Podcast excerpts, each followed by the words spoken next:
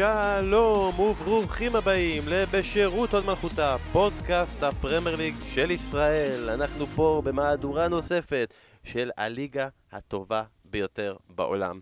אני בן פורגס, שרון דוידוביץ' כרגע לוחץ control P כל הזמן, control P, control P, control P, ודואג כל הזמן להדפסות של הספר שכולנו מחכים לו אגדות דשא שממש עוד רגע קורה.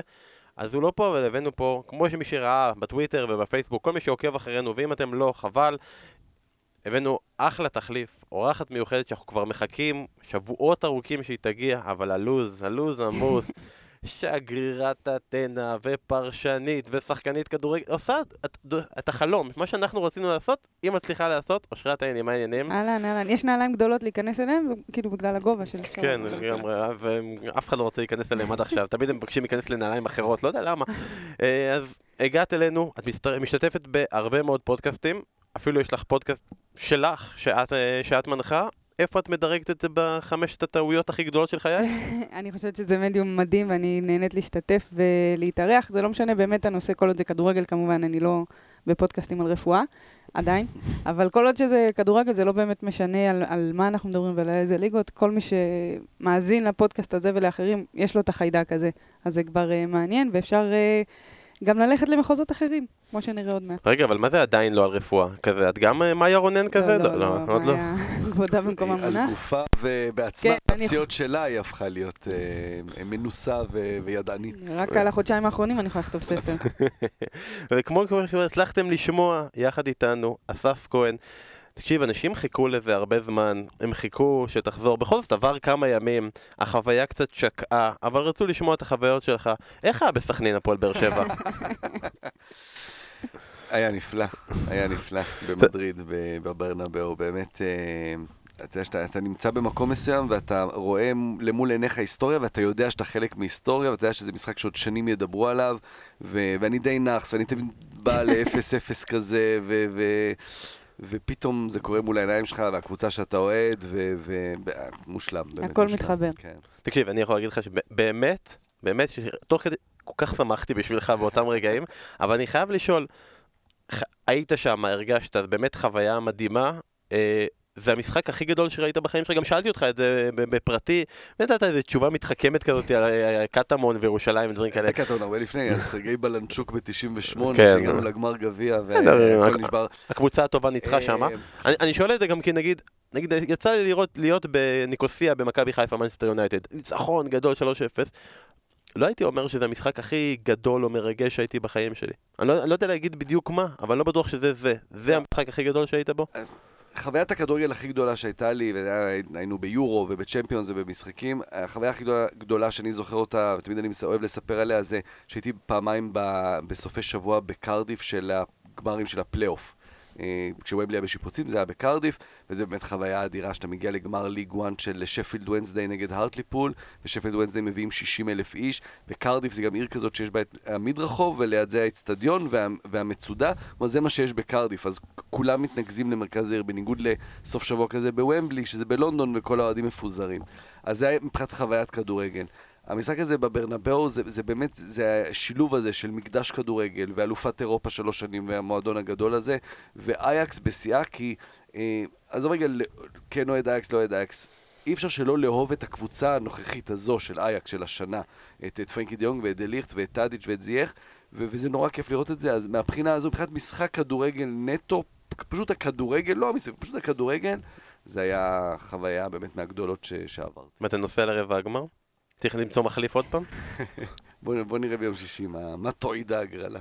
טוב, אבל יש לנו עוד נושא קטן לפני שאנחנו מתחילים הולנדי שמתקשר לנו, כי ראינו שאתמול הוכרז, הכריז רשמית לואי ונחל שהוא פורש מאימון כדורגל, למעשה לא, לא אימן כבר בשנים האחרונות, בכל זאת מאמן גדול הולנדי שאימן באייקס ובברצלונה ובביירן מינכן ומנסטר יונייטד וכמובן, נראה לי אמרתי נבחרת הולנדים, לא, זה, וזכה ב-20 תארים, בזכייה היסטורית עם אייקס בליגת אלופות, ודאבלים, ומקום שלישי עם הולנד במונדיאל, אפילו אליפות סנסציונית של קבוצה שלא הזכרנו, אלקמר.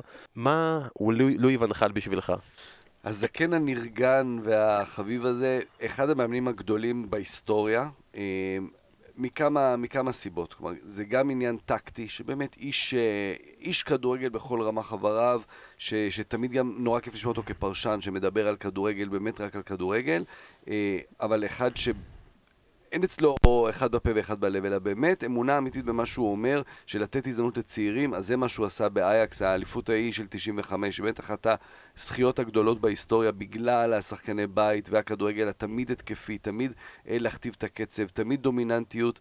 אה, אחרי זה האליפות שהזכרת עם אלקמר היא מטורפת, כי זה באמת, זה אליפות שזה לא נתפס בהולנד לקחת אליפות עם לא קבוצה שהיא מהטופ שלוש.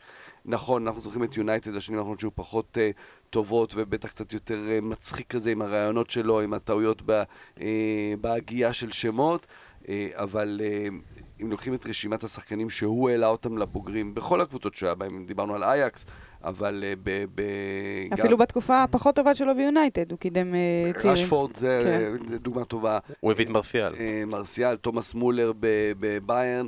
עוד קודם לכן אה, בברצלונה צ'אבי, אה, שחקנים כאלה. אז זה באמת, יש לו, יש לו באמת הרבה מניות בכדורגל כמו שאנחנו מכירים אותו היום. אה, הוא סיפר שהייתה לו הצעה מפיינורד שהוא לא הסכים ללכת עליה, שזה באמת היה גם עושה איזה רעידת אדמה אחרונה כזה לקראת סוף הקריירה. והפרישה שלו הייתה ואן חאלית טיפוסית, שהוא אמר, הבטחתי לאשתי כבר מזמן שאני אפרוש, ולא עשיתי את זה, ועכשיו גם לה מגיע ליהנות מלואי ואן חאל, ולא רק לשחקנים, וזה כל כך לואי ואן חאל להגיד את זה. אמרת שנורא כיף לשמוע אותו בתור פרשן, אז uh, גם את מוריניו כיף לשמוע בתור פרשן. זה איזשהו אופי שהאנשים אולי ה... יותר קשוחים וקפוצים, אפשר להגיד, בתור מאמנים, משהו משתחרר בהם שהם צריכים לדבר ולנתח uh, מאמנים וקבוצות אחרות. כי הם גם באמת אנשי כדורגל, כן, ברמה הכי גבוהה. בזה אין ספק זה, בכלל. אה, אין איזשהו, אתה לא שומע את המובן מאליו. אני באמת אומר, כשאני רואה את ונחל מפרשן, ובהולנד נהוג שיש רק את השדר, אין פרשן לידו בשידור, והפרשן מדבר במחצית ובסיום, ואתה באמת לומד כדורגל, אתה רואה דברים שלא ראית בעצמך, אה, וזה מה שעשה כל הקריירה, שהוא ראה דברים שאחרים לא ראו. עוד עליו בספר? כן. כן. עוד עליו בספר. אוקיי. Uh, טוב, כאן עכשיו אנחנו מגיעים תמיד לאירוע המרכזי, למשחק הכי גדול שהיה בפרמייר ליג שאנחנו רוצים לנתח, אבל הפעם אנחנו לא נפתח עם ארסנל נגד מנסטר יונייטד, כי היה אירוע יותר מרכזי בסוף שבוע הזה שצריך להתייחס אליו, וזה אה, פעם ראשונה אי פעם אנחנו מקפיצים את פינת הצ'מפיונשיפ לפסגת הבמה, הדרבי של ברמינגהם, אה, והתקיפה שהייתה על ג'ק רילי שועד שנכנס למשחק ותקף אותו אה, מאחור ופתאום פתאום התחלנו להתחבר לעניין הזה, זה נושא שאנחנו יכולים טיפה להתחבר אליו, כי בכל זאת, בכל העניינים של uh, מלחמה ומדון, אנחנו חלוצים, אנחנו הייטק והכל.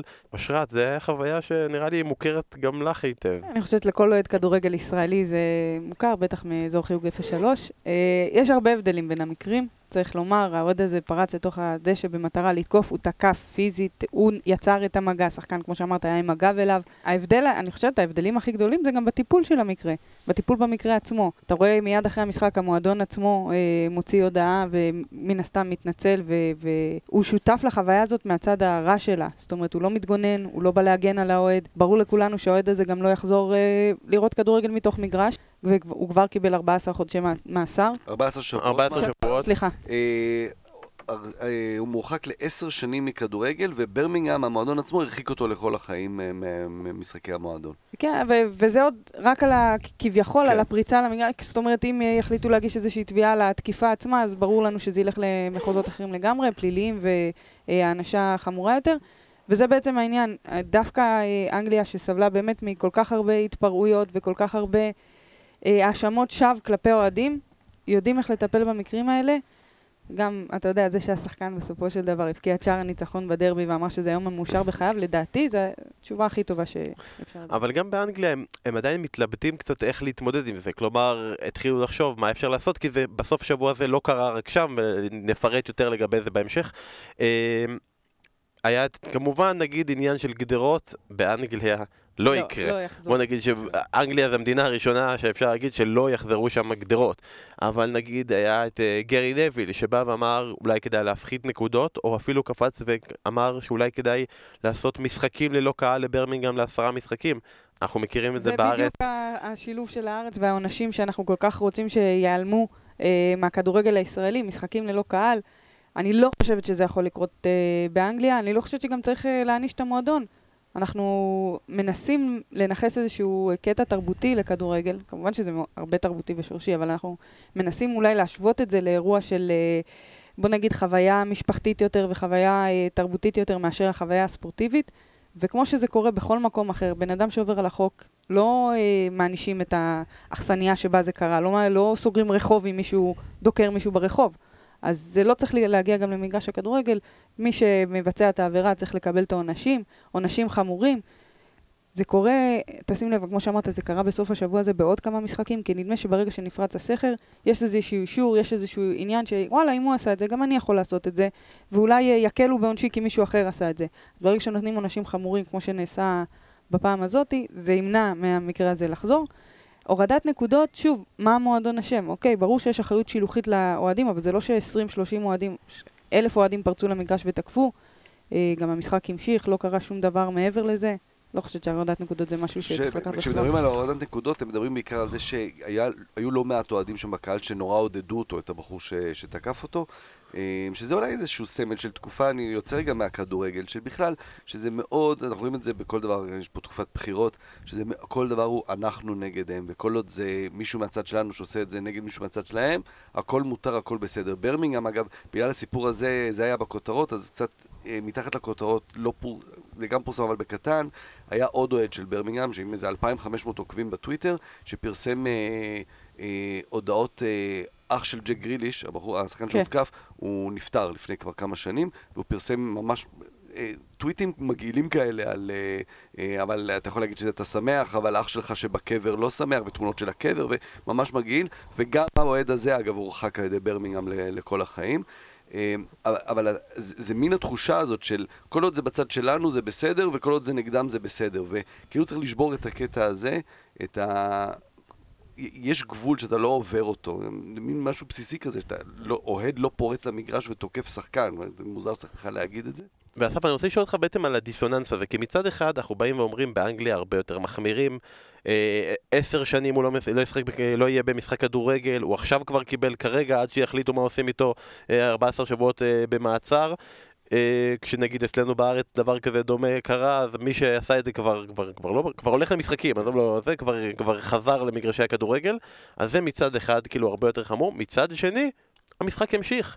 ואיך שאנחנו זוכרים במקרה שלנו, משחק ניסו להמשיך, אבל הרוחות כל כך סערו, כל כך להטו, שלא היה לזה שום התכנות אפשרית. לא רק, לא רק שזה קרה, הוא גם כבש.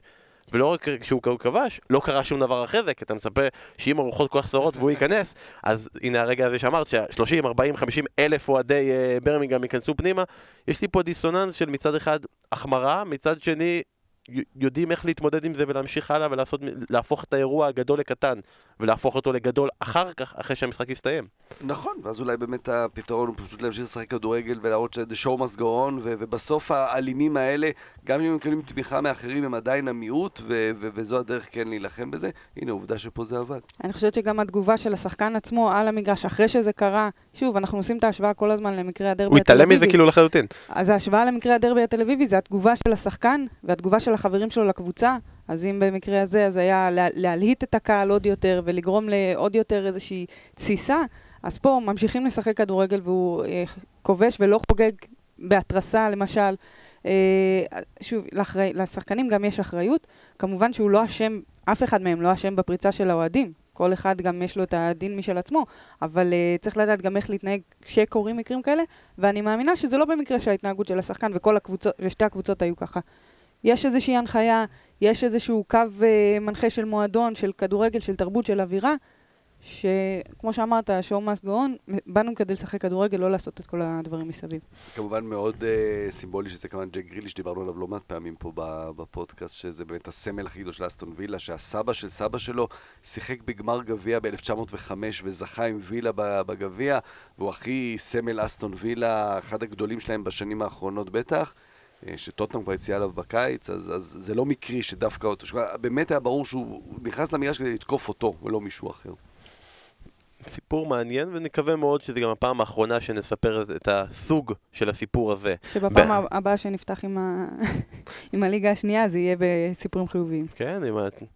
יש הרבה סיפורים חיובים כן, בצ'מפיונשיפ. אולי- גם נרחיב עוד כמה בהמשך, נראה לי שדווקא יש לנו הפעם הכל שלילי, שלילי, שלילי, אבל אה, בפעמים האחרות. בואו נחזור חזרה לפרמייר ליג, למפגש בין ארסנל למנצ'סטר יונייטד, ואני רוצה... איזה זמני זה כדורגל, כי אני אומר לעצמי, אם היינו מקליטים את ה pod ביום חמישי, אז דבר ראשון כנראה הייתי מתעלף באמצע הפרק, הייתי חולה מת כאילו, אבל אם היינו מקליטים ביום חמישי, איזה פרק, חגיגות יונייטד, 20 שנה אחרי, איזה שמחה, ניצחון על פריס סן ג'רמן, מהפך, פעם ראשונה שקבוצה עושה את זה אחרי הפסד 2-0 בבית, וכו' וכו' וכו', כל הכבוד ליונייטד. אם היינו מקליטים את הפרק ביום שישי, בואנה הארסנל האלה, כל הזמן בועטים בדלי, מפסידים לרן, כנראה מאבדים את הכרטיס הזה לליגת אלופות דרך הליגה האירופית. איך מול קבוצה צרפתית קטנה, יום אחרי שיונייטד עושה את זה מול הקבוצה הצרפתית הכי גדולה שיש, איזה לוזרים. אבל אנחנו מקליטים ביום שלישי, והגיע עוד משחק, ארסנל נגד מנצ'סטר יונייטד, ופתאום ארסנל מנצחת, ומנצ'סטר יונייטד מפסידה, וסולשייר מפסיד פעם ראשונה בפרמייר ליג. איזה זמני זה כדורגל, לא? ממש, ממש ככה. כששאלת את אסף לגבי המשחק הכי גדול שלו, אז בתור אוהדים קל לנו לשים אה, בקונטקסט מסוים משחק, לא, לא חשוב דווקא התוצאה והיריבה והמעמד, יכול להיות שהדרך למשחק הייתה לי ממש טובה, והחוויה עצמה, ונהניתי, והחברים להציע, ו- ושחקן אהוב עליי כבש למשל. אה, וגם בתור קבוצות, בתור שחקנים, יש, יש איזשהו קונטקסט שצריך להכניס את, ה, את המשחקים. אה, אם אתה מדבר על המשחק בפריז, אז יונייטד היה לה אה, חמש בעיטות, אם אני לא טועה, ומתוכם באו הגולים, אחד מהם זה הפנדל, אחד הבעיטה לשער שבופון הדף ולוקקו הכניס את הריבאונד, וניצול אה, הזדמנויות ומצבים מטורף. ואם אתה מסתכל על המשחק מול ארסנל, לוקקו לבד, אם הוא היה מדויק ב-50%, לא ב-100% כמו שהוא היה בזון בפריז, אז אנחנו מדברים אחרת בכלל על המומנטום, על התוצאה, על, על כמה שיונייטד היא לא שבירה. אז אתה אומר, הכדורגל הוא זמני, אז זה גם עניין של היריבה.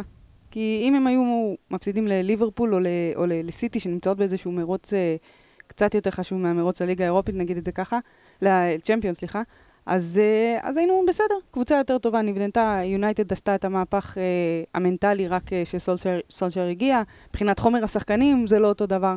אבל שוב, להפסיד לארסנל, שהפסידה לריין, שנמצאת 20 וכמה נקודות מתחת לפריס סן ג'רמן, אתה יודע, מעגל הזה החישובים שאוהדים האלה. כמו אוהבים לעשות. הפרסומת הזאת שהייתה פעם, אם אתה שוכב... עם החבר של החבר של החבר של החבר, אז זה בדיוק זה, כי- זה מה שאנחנו מסתכלים בתור אוהבי כדורגל. אה, אבל אם נוריד את זה לרמה המקצועית, אין ליונייטד מה להתאכזב.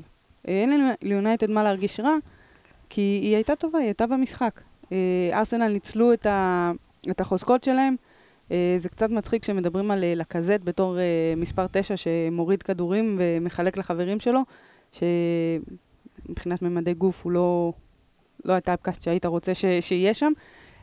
אבל מבחינה מקצועית, כן, אמרי עשה את מה שהוא צריך לעשות כדי להביא ניצחון. היו מאוד מפוקסים, ואני חושבת שדווקא ארסנל צריכה לשמוח, אבל יונייטד לא צריכה להתאכזב. אז לפני שאנחנו נתעסק בהתאכזבות או לא התאכזבות של יונייטד, מה מה עבד שם בארסנל הפעם? אני, אני מאוד מסכים עם מה שאושרת אמרה, וגם באמת אצל ארסנל היה פה איזה, נגיד, של- שלוש נקודות, ש, שדברים שהם לא רגילים לארסנל. קודם כל, אה, לא הייתה את הנאיביות הזאת, ש, שכבר שנים מפרקת אותם, כן? לא, לא רק עכשיו אצל אמרי. אה, נראו מאוד מאומנים ומאורגנים, לראשונה אחרי הרבה מאוד זמן. אה, הוא מצא שם איזו שיטה כזאת עם שלושה בלמים, ארבעה קשרים, אז כמובן שנותן גול, ו- ואתה יכול פתאום to sit back ו- ו- ו- ו- ולתת, אה, ו- ולהגן, אבל באמת ראית שלושה בלמים שלא עוברים את החצי, פשוט שלושה מאחורה כל הזמן. אה, ארסנל מאוד מאוד מאורגנת, אז כמובן צריך קצת מזל שהם מחמיצים, ולנו בהופעה הירואית באמת, היו שם הצלות מדהימות שלו, של, של שוערים גרמנים אחרים שאנחנו זוכרים. ודחיה מצד שני, עדיין לא הצלחתי להחליט אם הכ- כמה הכדור הסתובב או כמה שהוא מדהים. קצת אה, היה מסובב. בוא, ממש, בוא אה. נהיה קלופ ונאשים את הרוח פשוט. נכון. או בלברקוזן שהכדור נעצר אה, וואו, וואו. לפני הקו. אה, אבל גם לנו אמר שהחגיגות של של יונייטד נורא המריצו אותו אחרי הניצחון אה, בגביע עם ה moonwalk של אה, של לינגארד. אה, וגם היה נורא יפה לראות את אה, לקזט אחרי שהוא אה, הוכשל והוא קם ומיד הולך לאובמיאנג ומחזק אותו. כלומר, יש שם איזו חברות אמיצה בין שני חלוצים ש... זה, זה שנים שעכשיו קצת חוזר העניין הזה של שני חלוצים, אבל של, שברור שכל אחד נאבק שם על מקום, אבל עדיין, אחרי שלקזט, אחרי שאובמיאנג החמיץ את הפנדל מול טוטנאם, הוא קם, הוא מחזק אותו, ולכולם היה ברור שאובמיאנג לוקח את הפנדל, והוא מחזק אותו למרות שהוא סחט את הפנדל שלא באמת אה, היה כן. צריך להישרק, אבל כאילו יש שם איזה מין חברות כזאת מאוד יפה בין שני שחקנים מאותה קבוצה, שגוברת על היריבות על המקום במגרש, זה היה זה היה יפה הם לראות אה, את זה. מתחילת העונה מדברים על שיתוף הפעולה וההבנה שלא כמעט תמיד עיוורת אה, שלהם. אמרי נותן להם לשחק ביחד. בדיוק, אז כן. השאלה איפה המאמן אה, מציב אותם, אם נותן להם לשחק אה, ביחד, אבל אם כבר הזכרנו את אמרי, אז יש לו פי שניים יותר נקודות מה top six מאשר ונגר בעונה שעברה.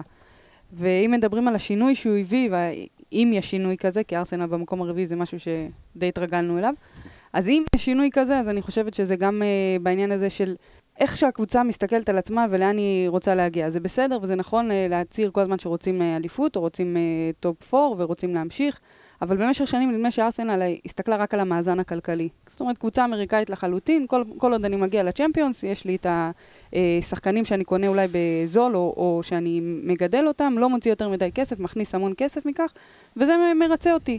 ויש איזשהו עניין של ספורטיביות, הישגיות יותר נכון, שקצת הייתה חסרה שם. וברגע שאנחנו מנצחים uh, קבוצות מה top six, ברגע שאנחנו מתקרבים אפילו למקום השלישי ולמקום השני, גם בתקציב שהוא, להגיד תקציב שפוי על uh, קבוצה כן. מהפרמייר ליג זה קצת, אבל זה לא ליברפול ולא uh, סיטי ואפילו לא- לא יונייטד, uh, ולא מתחרים איתם גם בשוק ההעברות כמעט על השחקנים הגדולים. זה, זה טוב מאוד, וזה השינוי שהם צריכים, ואני בטוחה שבהמשך זה גם יוביל אותם, כן, לחזור למרוץ האליפות ולעשות אה, עונות שהן אה, גדולות יותר. המפלה בליגה האירופית, אמרת, זה כבר אה, קצת קשה לשנות DNA לחלוטין, בלבעוט בדלי, אז אה, זה חלק אבל מהעניין בוא הזה. נראה, זה ממש לא גמור. כן, לא, אה, ש- השער כן, חוץ נותן להם כן. הרבה תקוות. אבל אני חייב לשאול אותך בתור היחידה פה שעדיין משחקת כדורגל פעיל, וכנראה יותר טובה מכל מי שמשחק כאן כרגע בחדר, הפנדל של אובמיאנג. אמרתם, דקה 90 נגד טוטנאם בא ובעט חזק לפינה, והחטיא, בא עוד פעם למצב כזה עם כל הלחץ, נגד יונייטד, עם כל השדים, עם כל העניין הזה של המפגשים נגד אה, top 4 שלו, top 6 שלא מצליחים, בועט לאמצע. זה... כמה, כמה ביצים כאילו צריך כן, בשביל דבר אה, כזה? זה... תשמע, לא רק שהוא בועט לאמצע, נגד מי הוא בועט לאמצע? זאת אומרת, עזוב שהוא שוער טוב אה, ויודע לעמוד בלחץ, הוא ארוך מאוד, זאת אומרת, הוא יכל להציל את הפנדל הזה אפילו עם הרגל בתיאוריה. מה שאמרת מקודם, שלקזט בא ועודד אותו ונתן לו את הביטחון, זה חלק מהדברים הבלתי מוסברים, אפילו בפסיכולוגיה של הספורט אי אפשר אה, להעריך את זה ולכמת בטח את כמות הביטחון שעולה לך, או כמות האומץ והתעוזה לעשות משהו שהוא הוא לא מיינסטרים. זאת אומרת, הוא יכל אה, לבעוט טיל כמו רשפורד, אה, שקצת קצת יותר היה על הפרק מאשר אה, ניצחון אה, בליגה נכון. ארוכה. אה, ו- ולהוציא את העצבים, או, והוא יכל אה, לנסות לתת איזשהו פס לפינה, שזה כביכול ללכת על בטוח. וזהו במיאנג. הוא עושה את הדברים בחוצפה הזאת, ב... אני אגיד בשובבות הזאת, זה אפילו שובבות שאני לא בטוחה שאני בתור מאמנת הייתי מעריכה אותה כל כך אם, אם עומד הרבה על הפרק. לפעמים בא לך את הדבר הבטוח הזה, לפעמים בא לך איזה שחקן שייתן אה, פנדל הכי בטוח בעולם ולא ינסה לי לא פננקה ולא לבעוט אחרי שהשוער נופל ולא שום דבר כזה. כן, אתה אומר את זה מהמקרים האלה שמאמנים כאלה כמו שלמה שרף כאלה באים ואומרים כל הכבוד שהבקעת, אתה בחיים לא בועט יותר. ואתה גם לא מסתפר ככה ואתה לא... נכון, זה לא צובע ולא כל זה. אה, בוא נרגע נחזור לך. כן, יש פה ראייה בלונגרן של אמרי, כן? של ללכת עם אובמיאנג, אוקיי, אתה החלוץ שלי. כלומר, זה לא שעכשיו החמצת ואתה לא תבעט יותר. לאורך זמן אני צריך אותך וגם לשנים הבאות, ולכן אתה גם מיד לוקח את הפנדל הבא. זה, זה יפה, אני אוהב את זה, את הראייה הזאת של ה... אנחנו תמיד אומרים. חלוצים גם צריך זמן וצריך לתת להם את הביטחון, זה בדיוק הביטחון, לא רק לפתוח בהרכב ולשחק, כן. גם, גם לעשות את הפעולות האלה, שזה לאו דווקא פעולות שחלוצים אמורים לעשות. אה, אני יכולה להגיד לך, שאולי בגלל ששיחקתי רוב החיים שלי בתור בלמית, שלבלמים לפעמים יש יותר את הביטחון ופחות את השובבות הזאת כדי כן להכניס פנדלים באחוזי דיוק גבוהים יותר. בוא נחזור רגע למאנסטר יונייטד. אושרת אמרה, ואני ממש ממש מסכים איתה, גם אני רשמתי לעצמי שאוקיי, יונייטד הפסידה ואיבדה פעם ראשונה את הפרמייר ליג, את, ה- את הרצף המושלם הזה, ועכשיו גם הכניסה עוד קצת את ארסנל למאבק של ה top 4, שהפך להיות בינתיים כבר מאבק על top 3, כי נגיע לטוטנאם אחר כך. אה, אבל אין לה מה להיות מאוכזבת מהמשחק הזה, כלומר, אוקיי, ספגה שער מצ'אקה slash רוח slash דחייה. פנדל שלא היה, הגיע להרבה מאוד מצבים. אחרי כל האופוריה של פריס סן ג'רמן, נגד כל הסיכויים, בכל זאת אני אמרתי שארסנל תנצח.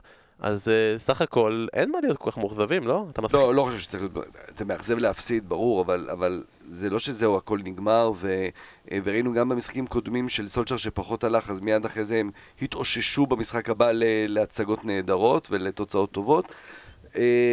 אה, מאכזב להפסיד, גם אולי היה מאכזב קצת לראות את הקישור של, של יונייטד שלא באמת צריך להתמודד עם הקישור של ארסנל, שזה מדהים, כי בדרך כלל דווקא מול ארסנל אתה אמור להיות יותר חזק בקישור, אה, אבל אחרי ההצגה הזאת נגד פריז זה גם, זה גם הגיוני שתהיה איזושהי ירידה, ירידה ב... אה, במוכנות, במתח. בדיוק, אתה, אתה באמת היית בשיא, בשיא מסוים. זה לא אמור לפגוע ב, בסיכויים של סולשר נגיד לקבל את הקבוצה, אבל צריך לזכור, יש את כל ההתלהבות והם עדיין מתמודדים ב, בשלושה מפעלים, הם עדיין יכולים, לי, בשלושה מפעלים אני מתכוון בליגה לטופ 4, לא, לא לאליפות. אם הם יישארו בלי כלום בסוף, אני עדיין שואל את עצמי האם זה מספיק רק אצל יונייטד, עם ההתעוררות תחת סולשר, אם זה מספיק בשביל להשאיר אותו. לא רק... אולי גם מושכים קצת את הזמן עם, להח... עם ההחלטה הסופית. לא רק אתה שואל את עצמך, גם אנשים בפינת אתם שואלים, אנחנו עונים אה, שאלו. אני חושב שגם העניין הזה שהיה מרכזי פה, ש... עוד שחקנים של יונטד קצת חזרו מפציעות, כלומר אה, מרפיאל חזר, ושמענו שארר חוזר, ומטה חוזר, כאילו עם כל הכבוד לזה שפתחו לגרינווד אה, ויקיפדיה, ושלצ'ונג יש באמת, כאילו, כאילו לקחו את פלאיני ואמרו הנה ניקח אותו, הוא יהיה משודרג צעיר כזה, זה עדיין... אני ברור ששנה הבאה הוא מושל לאייקס, אבל בוא... אה וואלה? כן. יפה. מעניין. אה, בוא נעבור רגע ממאבק של טופ 4 למאבק של טופ 2. לקרב באמת הפסגה, לצמרת. מנסטר סיטי עושה את זה מול ווטפורד, ושוב פעם קצת אה, בקושי, אבל מראה אופי, אה, עם עוד פעם 0-0 במחצית, ועוד פעם אה, תצוגה של אה, שחקן אחד, ועוד פעם שער שלא היה צריך להינתן, וכאילו כאילו חסר סיבות שאנשים הניטרלים לא בעד מנסטר סיטי, כאילו כולם בעד ליברפול, אז אחרי גם נותנים להם שער שלא באמת היה צריך לתת להם, אבל על סטרלינג אין לנו עוד מה להרחיב כל כך, דיברנו עליו כל כך הרבה, ועל השדרוג הענק של פפ גוורדיולה, שכרגע עוד לא הולך ליובנטוס, חברים, הוא עדיין... הוא מאוד כועס אם שואלים אותו את זה. כן, באמת, למה אתם אומרים דברים כאלה רק על זה שחתמתי חוזה על יובנטוס? אה, כרגע עדיין פה, וסטרלינג אין לנו משהו להרחיב, אפשר להרחיב על זה ש...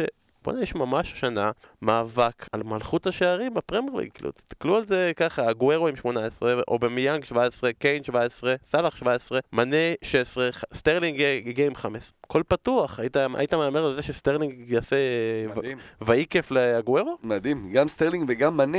זה שני שחקנים שעושים פה כאילו משהו מאוד מפתיע לעומת מלכי השערים שלהם, אבל uh, זה בא כמובן על חשבון הכובשים העיקריים, שבשלב הזה היית מצפה מקיין ומאגוארו להיות עם, עם יותר שערים. זה, אני, אני לא בדקתי את זה, אני חושב שבשנה שעברה בשלב הזה הם היו כבר עם יותר שערים. Uh, עוד תחרות, זה נחמד, אבל עדיין הליגה זה... זה עדיין יותר מעניין. אני חושבת שחוץ ממסי ואולי לבנדובסקי, אם נסתכל על אה, הכובשים המצטיינים, הם, הם במספרים פחותים. הכדורגל הפך להיות הרבה יותר קבוצתי. לא בעניין הזה שמגיעים מול שער ומפרגנים לחבר שלך, אלא אותם שחקנים שהיינו רגילים שהם מכינים את המצבים אה, ויוצרים את הבלאגן, כמו סטרלינג, כמו מנה. שעושים את הכל, ואז בסופו של דבר יבוא החלוץ או המבקיע העיקרי ויכניס את הכדור מעבר לקו. העונה זה קצת שונה. העונה אותם שחקנים שהיו רגילים שהם מבשלים, אה, מביאים מספרים הרבה יותר גדולים אה, בטבלת הכיבושים, כמו שאמרת. וכן, זה חלק מהעניין, שאם הם אה, מבקיעים את השערים, אז החלוצים שבדרך כלל אנחנו רגילים אותם, רגילים לראות אותם מבקיעים, או שהם צריכים לעשות איזשהו פעולת סולו, או שהם צריכים משחקים ממש ממש מדויקים, כדי אה, לכבוש בצרורות כמו שהם היו עושים לפני זה. ועוד אה, משהו קטן על אה, סטרלינג, אז אה, אם דיברת על זה ש... אה, לסיטי קשה והיא עדיין מנצחת 1-0, השדרוג של סטרלינג, שיכול לשחק גם בשטחים צפופים וגם לשחק על המהירות שלו, זה מה שמביא את ה edge, את היתרון לסיטי השנה. כי אנחנו רואים שהרבה שחקנים, יש הרבה תחלופה, ואם דיברנו בתקופה מסוימת על אה, ברנרדו סילבה כמוביל, או שלא יכולים להסתדר בלי פרננדיניו, אז פתאום אנחנו מקבלים שחקן שמוציא אותם, וזה שחקן שמתאים את עצמו לצורת המשחק. מה שפעם הוא היה נורא עיקש ונורא עם ראש בקיר, אני חושבת שזה ההשפעה של פפ עליו.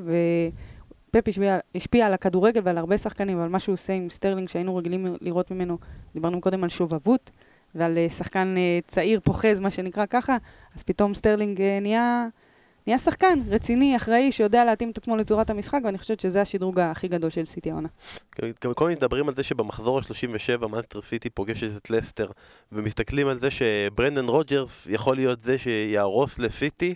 ויאפשר לליברפול את, האל... את האליפות הזה שג'רארד החליק ולקח לו. דווקא אם מסתכלים על סטרלינג, זה יכול להיות דווקא נחמד, במחזור ה-37 הוא בא לפוגש את ברנדן רוג'רס, מצפים ממנו כל כך הרבה, ומפרק אותו, ואומר לו, חביבי, הלכתי למקום שבאמת מביא אליפויות, זה יכול להיות מעניין אם זה יקרה. אבל זה בעיקר, אה, השאלה אם עד אז עוד יהיה... יש שלושה מחזורים עכשיו, שלסיטי יש שלושה משחקים קלים בסך הכל. אה, יש עוד זמן עד המחזורים הבאים, יהיה על כל הגביע וזה, ונבחרות. בליברפול יש להם טוטנאם בבית, סרטמפטון בחוץ וצ'לסי בבית. כלומר, ליברפול צריכה עכשיו לעבור את המשחקים הקרובים כדי שעוד יהיה שם בסוף על, על, על משהו. אל תהרוס לנו, אנחנו לא, חבר'ה, לא אנחנו. לא, לא, אנחנו, המטרה היא עד פרק אחרון, אנחנו עושים, ברור, לא. וללנה חזר, אז, אז, אז, אז, אז יא- הכל בסדר. יאללה, נגיע עכשיו ללנה, אז באמת מנסטר סיטי פתחה את הפער של הארבע הזמני עד שליברפול שיחקה ביום ראשון נגד ברנלי, ונכנסת לפיגור. נכנסת לפיגור אה, משער שלא היה צריך להינתן, בכל זאת עבירה על אליסון, ואני חושב שהשער הזה, היתרון של ברנלי, העובדה שזה היה שער גם לא חוקי, שהיה צריך להיפסל, זה הדבר הכי טוב שקרה לליברפול כאילו בתקופה האחרונה. כי זה באמת הראה להם, והראה לכולם, גם לאוהדים וכל מי שפקפקו, שיש להם אופי. שגם עכשיו שהם בפיגור של ארבע, ושהם לא אלה שמובילים, הם אלה שרודפים, ושהשופטים נגדם, כי יום לפני זה הם נתנו לסיטי גול שלא צריכים, ועכשיו לקחו להם גול, נתנו גול לקבוצה השנייה, ועכשיו הם בפיגור, והמצב קצת קשה והכל. ליברפול, תוך עשר דקות, שתיים אחת, ניצחון מרשים, זה מה שהם היו צריכים. יש uh, כמה גורמי מוטיבציה uh, לשחקני כדורגל, לקבוצות, גם לפרט וגם uh, לכלל. חלק מהם הם פנימיים, חלק מהם הם מובנים, כמו אני נמצא במרוץ לאליפות, אני נמצא במועדון גדול, אני, הקריירה שלי, המשכורת שלי, החיים של המשפחה שלי תלויים במה שאני אעשה, ויש כמה גורמי מוטיבציה חיצוניים, ולפעמים קבוצה צריכה שהדלק ה, ה, הדלק שלה יהיה חיצוני. זאת אומרת, כמו שאמרת, כל הדברים האלה, כל העולם נגדנו, כל הסיכויים נגדנו, לא לקחנו אליפות כל כך הרבה שנים. זה יושב לנו, אתה יודע, כמו אמרתם את זה, 100 קילו כל משחק אנחנו עולים, כי, כי יש משהו להוכיח כל פעם מחדש וצריכים לזכות בליגה. זה הכי מוריניו כמובן כל השנים, של כל העולם נגדנו. עד, עד התקופה שלו ביונייטד, שזה נהיה כל העולם נגדי, ואז זה התפוצץ, אבל, אבל כל העולם נגדנו זה הכי מוריניו שיכול להיות, כן. לגמרי, ובליברפול גם, לא שכל העולם נגדך, כי כמו שאמרת, כי כולם רוצים שליברפול יזכו באליפות סוף סוף, ולא לא כולם, סליחה. אני עכשיו העלבתי כמה אה, שייחים וכאלה, אבל הרבה רוצים שליברפול אה, למען הרומנטיקה או למען דברים אחרים יזכו באליפות, אבל פתאום, את- כמו שאמרת, אני בפיגור ארבע נקודות, בפיגור שער שלא היה אמור להיות, זה הזמן להתעורר, וכשאתה מוצא את המוטיבציה הזאת, את הבעירה הזאת מבחוץ, לפעמים זה הרבה יותר טוב מכל בעירה פנימית, וראינו שהם פשוט התפוצצו והתחילו לשחק, והתחילו לקחת אחריות, מה שנקרא, ואני חושבת שללנה, לפני הפציעה שלו, אחרי הפציעה שלו, זה לא באמת משנה. בדרך כלל היית רואה אותו הרבה יותר רך, הרבה יותר uh, משחק כדורגל טוב, שיש כדורגל טוב. ופתאום הוא כן לוקח את האחריות, זאת אומרת שהיה צריך משהו מבחוץ שידליק את הקבוצה הזאת, ואני חושבת שהמשחק הערב גם uh, יושפע בעקבות הניצחון הזה, במשחק בצ'מפיונס. יהיה מעניין מאוד לראות איך זה אה, יתפתח, איך המשחק, ואם בכלל הם אה, יעלו, כי קל מאוד להגיד שהליגה יותר חשובה. כשאתה נמצא במפעל כזה, כמו שאמרנו, עם גורמי, אה, גורמים חיצוניים, גורמים פנימיים, אז הצ'מפיון זה גורם חיצוני גדול מאוד, שיכול אולי להדליק אותם ואולי לתת להם את ה... את המוטיבציה וגם את הכוח להמשך מרוץ האליפות, כי כמו שאמרת, מצפים להם משחקים מאוד מאוד קשים. מעניין דווקא בהקשר הזה, אה, שאלו את מוחמד סאלח מה הוא יותר רוצה, את אה, ליגת האלופות או את הפרמייר ליג, אז הוא אמר, אני באופן אישי, החלום שלי מהרגע שהייתי ילד זה לזכות בליגת האלופות. אבל יש פה משהו שהוא יותר גדול ממני וזה אוהדים של ליברפול והם רוצים את האליפות אז אני מוכן, אני מוכן להקריב את גמר ליגת האלופות בשביל ליברפול אז אמרנו ליברפול הרומנטיקה הרבה רוצים שהם ייקחו בשביל הרומנטיקה הרבה רוצים בשביל, בשביל ההיסטוריה אסף אתה רוצה שהם ייקחו בשביל אדם ללאנה כן, אני, אני מת עליו, ממש. יש uh, כמה שחקנים כאלה ש, שאתה אוהב אותם במיוחד, וזה לא משנה ב, אם זה אתה אוהד את הקבוצה או לא. Uh, וזה שחקן כזה שתמיד uh, מאמנים נורא אוהבים אותו, ותמיד אוהד, הרבה אוהדים אומרים, מה, למה הוא משחק, ולמה בנבחרת הוא משחק. וזה אחד כזה שאתה בסוף משחק אתה מסתכל, ואתה רואה בקילומטראז' עשה הרבה יותר מכולם, לא בקצת, אלא בהרבה יותר. אבל גם בליברפול הספציפית הזאת, זה בדיוק מה שחסר, הרי הבעיה שלהם זה השלישיית קישור הזאת שהיא נהדרת מבחינה הגנתית, אבל אין את המשהו הנוסף, וברגע שקבוצות מצליחות נגיד לסגור את השלישייה הקדמית, אז, אה, אז, אז אוקסלייד באמת חסר, חסר להם, וללאנה פתאום נותן את. עוד שחקן יצירתי שצריך לשים לב אליו. אה, זה בלט מאוד במשחק נגד אברטון לפני. אה, שבועיים, שבעצם מה אברטון עשתה? כל הזמן אחד או שניים סוגרים שחקן אחד ורק נותנים למטיפ להוביל כדור. אז כל פעם מטיפ עושה שם איזה דריבל ובסוף נתקע, חוץ מפעם אחת שבפוקס גם הכדור הגיע לסאלח דרך אחד המגינים וגם הוא לא יצטרך לכבוש. אה, וכשיש את ללאנה, אז יש פתאום עוד מישהו ש, שתורם לשלישייה הזו, אה, ומעבר לזה שפשוט נורא כיף לשמוע את השדר האנגלי צועק ללאנה, כן, גם... שזה כמעט כמו אגוארו, זה נקרא הצעקות לא, האלה. גם הגליץ' הזה, הגליץ' הזה של הגול הראשון, איזה מלחמה. זה מה שאתה רוצה באמת לראות. אבל כל קבוצה כרגע בכדורגל המודרני, הגדולות באמת, אה, מייחדים אותם על ידי שחקן. כאילו זה ריאל מדריד הגדולה של רונלדו, וברצלונה של מסי, אה, ובליברפול צמצמו אותה לסאלח. וכל מי שמשחק בפנטזי יודע שסאלח בשבועות האחרונים זה לא זה. למרות שאם אתה מסתכל על כדורגל במעבר לפנטזי, לא שאני מבין למה לעשות את זה, אבל סאלח היה מצוין נגד ברנלי, ובאמת הוא... בעולם שהוא לא פנטזי, הוא בישל שני גולים, שפעמיים הוא גרם לשערים להיווצר ול... ולקרות ו... אה, ב- מזה פירמינו והכל. אבל יש שחקן אחר מאוד גדול העונה בליברפול, שיוצר הרבה, ש... שעובר מעבר לציפיות של עצמו, וזה סעדיו מנה. ומעניין אותי לשמוע מכם, קודם כל ממך אושרת, אם בין מידה וליברפול, חמסה חמסה, טפו טפו טפו, זוכה באליפות, במי, הלוואי וזה, זה אליפות של סאלח או אליפות של מנה? דיברנו מקודם על כך שהכובשים המצטיינים של השנים הקודמות כובשים פחות, אבל עושים עוד פעולות כדי שאחרים אה, יכבשו, וזה... אנחנו חיים בעולם של מספרים, אז מסתכלים על הבישולים או על השערים, ולכן סאלח לא נותן לך הרבה נקודות בפנטזי, או שאת... נותן, נותן, אבל אה, לא- לא מספיק. לא הרבה, לא הרבה אפשר להגיד. אה, והוא עושה את הקבוצה יותר טובה. מנה שדרג את עצמו, אנחנו זוכרים שחקן קצת מפוזר, עושה הרבה, עושה הרבה בלאגן מה שנקרא, אבל קצת אה, מפוזר בסיומות שלו, ופתאום אתה רואה ממנו סיומות ברמה טכנית מאוד מאוד גבוהה, יצירת מצבים, הוא גם עושה עבודה הגנתית שמאפשרת לו אחרי זה את השטחים לצאת קדימה אה, ולעשות את המשחק מעבר המדהים של הקבוצה הזאת, אה, שאתה רואה את השחקנים, את אה, סאלח, את פירמינו, את מנה, באים אליך עם הפנים, אתה, אתה כבר משקשק בתור אה, הגנה. אבל כדי שהם יבואו ויצטרפו קדימה ויגיעו עם הפנים לשער, הם צריכים קודם כל לרדת אחורה, גם לעשות את העבודה ההגנתית, ואני חושבת שמנה אה, שיפר את עצמו, אה, שיפרו אותו, שיפר את עצמו, בחלק הזה. אם וכאשר הם יזכו, באליפות, זה רק ונדייק, אין לך מה לדבר פה על סאלח או על מנה. אני רציתי לשמוע עכשיו את הדעה שלך, אבל עכשיו אחרי שאמרה זה רק ונדייק, זהו, זה גמור, לא? צריכה, זהו, שכנע. אולי- גם קצת ויינלדום. לא, בסדר, לא, נפרגן. אבל זה באמת, אה, זה, זה, זה כאילו קלישאה, אבל זה באמת אליפות, אם תהיה אליפות של ליברפול, זה אליפות של קבוצה, והיא הייתה חייבת לעשות את השדרוג גם של שחקנים אחרים, כדי, כי סאלח לבד זה לא מספיק, וזה גם פירמינו עם התנועה שלו, שבכלל נותן פחות מספרים, אבל, יוצר את כל הדברים האלה. ומנה, זוכר אותו ב-2014, כשהוא שיחק בזלצבורג, היה להם משחק נגד אייקס בליגה האירופית. כמו שהמשחק של אייקס נגד ריאל היה היסטורי, המשחק ההוא גם היה היסטורי, כי זלצבורג באה לאמסטרדם, הובילה 3-0 במחצית, עם, עם אה, מנה בהרכב, שם וסוריאנו, זו הייתה הצגה באמת שאייקס לא הצליחה לעבור את החצי, השפלה נוראית, שמאייקס קמו מהמשחק הזה ואמרו, אוקיי, משהו צריך להשתנות. ומנה שם גם הבקיע גול אחד ו- והיה מדהים, ואז הוא הגיע לסאות'מפטון והיה טוב, אבל, אבל באמת השנה, בשנה, וגם בליברפול, השנה הזאת הוא עושה את השדרוג הזה במובן הזה של, של מספרים, של שערים, וזה מה שאמור לעשות את ההבדל גם בסוף בין, בין מקום שני לבין אליפות. טוב, נמשיך הלאה, ואתם זוכרים שפעם היה עוד קבוצה במאבק אליפות. זה לא היה רק מנצ'סטר סיטי וליברפול, הייתה שם גם את טוטנאם, ואנחנו באנו ואמרנו, תקשיבו, הם ממש ממש בפנים, זה ממש ממש יכול לקרות.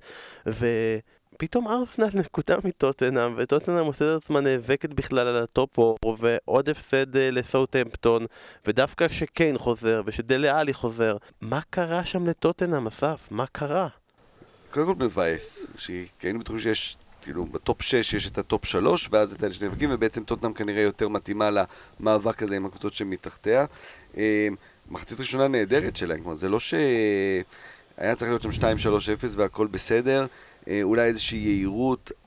דברים שמתאזנים, כלומר, יכול להיות שבאמת הנקודות שהם מפסידים עכשיו היה אמור לקרות לפני זה, ולכן קיבלנו תחושה של אה, לא נכונה נגיד, אה, אבל קבוצה שניצחה פעמיים את מוליכת הבונדסליגה, כי כשהם ניצחו אותם הם היו פעמיים מוליכת הבונדסליגה, ופתאום הנפילה הזו, אני לא יודע, זה איזושהי התרסקות בהגנה, אתה יודע, קשה לי, קשה לי, קשה לי להסביר. עייפות החומר. כן. Uh, אתה יכול לדבר כל כך הרבה על... להתעסק במשהו אחד, למשל באצטדיון החדש, אז אתה יודע, אז uh, אומרים שזה שייך יותר להנהלה ולאוהדים, ואולי לשחקנים פחות uh, משנה, אתה יודע, לשחק בוומבלי זה לא כזה רע.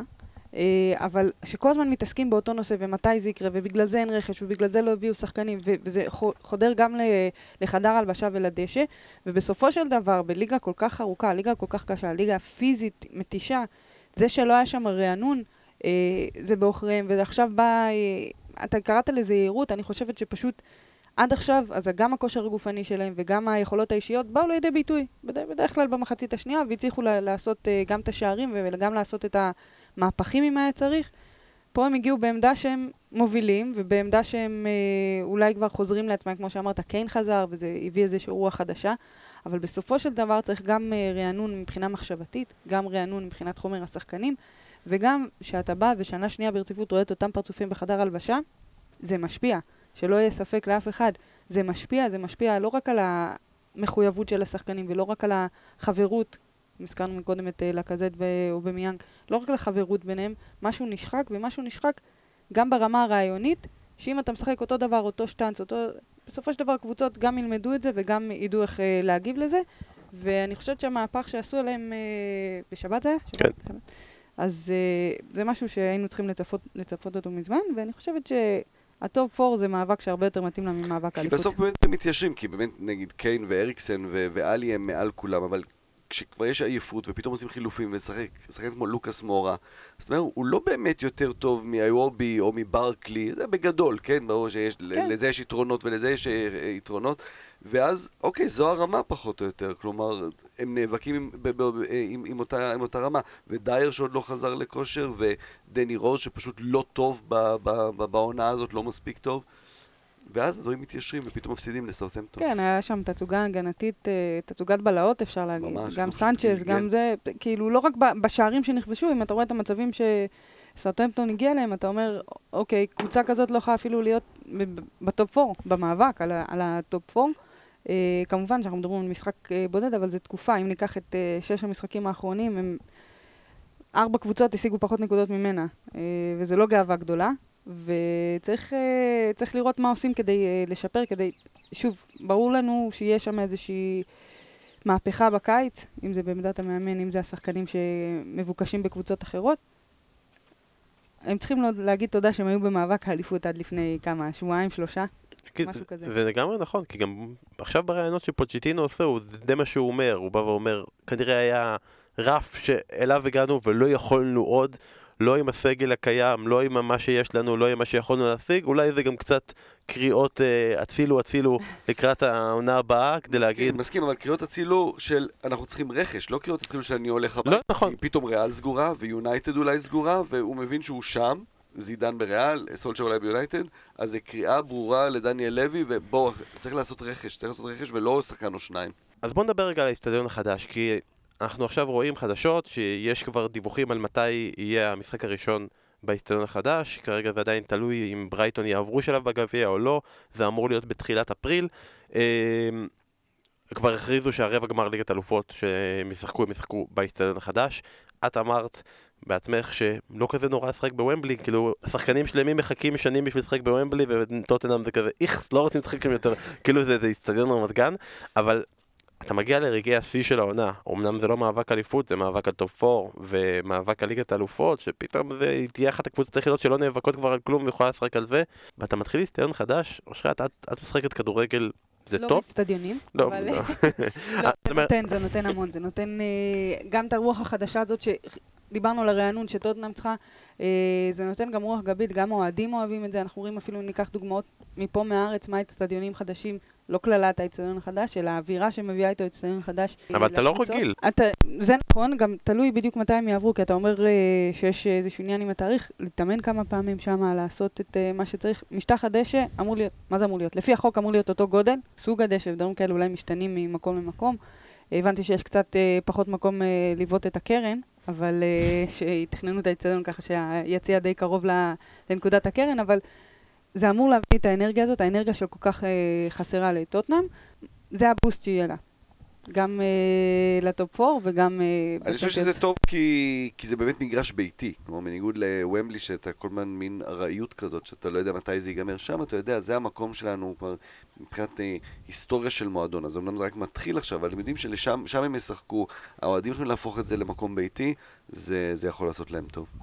טוב, אז עוד ממש דברים בקטנה על משחקים נוספים שקרו בפרמייר ליג. אה, אסף, אתה רצית לדבר על המהפך, חתיכת מהפך, חתיכת משחק שהיה שם של ניוקאסל. כן, על ניוקאסל, שבאמת, אה, הרבה פעמים ציינו את השם של רפה בניטס, שהוא באמת אחד ממאמני העונה הזו. ירד למחצית בפיגור 2-0, אחרי שהקבוצה שלו החמיצה פנדל, אבל כמו באיסטנבול ב-2005, רפה בניטס זה לא, לא בעיה בשבילו. אה, חזרו והפכו ל-3-2 וניצחו. אה, היוזה, זה היה שערו ה-27 בניוקאסל. הוא עבר את מייקל אוהן, בכובשים לניוקאסל בפרמייר ליג למקום ה-13. מדהים. אה, ממש, באמת, באמת, כאילו, לא איזה שם גדול. אה, מרחק שער אחד מגארי ספיד, או בפמי מרטינס וקייק בלעמי. אה, ויש שם עוד את אה, שולם מיובי עם 43 שערים, פיטר ברזי 46 שערים, כל אלה בטווח ראייה. ואז? ואחד אלן שירר, 148 שערים. אבל סתם, זה נחמד, כי באמת ניוקאסל, המון אה, מציינים את העניין הזה של לא היה רכש לטוטנאם, גם אצלם, עד שהם היו את אלמירון, היה שם רכש מאוד מאוד קטן, לא משמעותי. אה, רפה בניצמן עושה איתם, עושה אותם עונה גדולה. מחוזות הרומנטיקה זה כבר מגיע, והנוסטלגיה כן. של פעם. אה, וזה חלק מה, מהקסם של הפרימייר, גם קבוצות שאנחנו נוטים כרגע לא לספור אותן או לא להחשיב אותן כקבוצות אה, גדולות, המסורת וכמה שהן אהודות ומה שהם עושים, זה גם מחלחל למגרש בסופו של דבר, וגם מהפך כזה, אני מייחסת לזה גם uh, חשיבות כן. uh, היסטורית הרבה יותר ממה שנעשה מקצועית. בטח עם ניוקאסל, נכון, נכון, מסכים. המשחק שאני רוצה להתייחס אליו, קריסטל פלאס נגד ברייטון, כי היה כאן משחק תחתית שהשפיע על שתי הקבוצות, היה שם שער, שאתה אומר לעצמך, אוקיי, זה יהיה השער האיקוני הזה של המשחק, ואני מדבר דווקא על השער בהתחלה של גלן מארי. אני מדבר על גלן מארי, שנותן כזה גול כזה אנגלי של פעם, הרחקה קדימה, טעות שם ענקית של טומקינס, גול בבולה, שער 100 שלו בברייטון, איזה רגע מרגש. ואז אחר כך, פתאום מגיע הגול הזה של קנוקרט. השתיים אחת, אם עוד לא ראיתם את זה, חבר'ה, עכשיו לרשום תקציר, ספורט אחת, להיכנס לאתר, לראות קריסטל פלס נגד ברייטון, מדהים, חיתוך, בעיטה, אבל מה שהכי מגדיר את זה כמדהים, זה התגובות שאפשר לראות במגרש.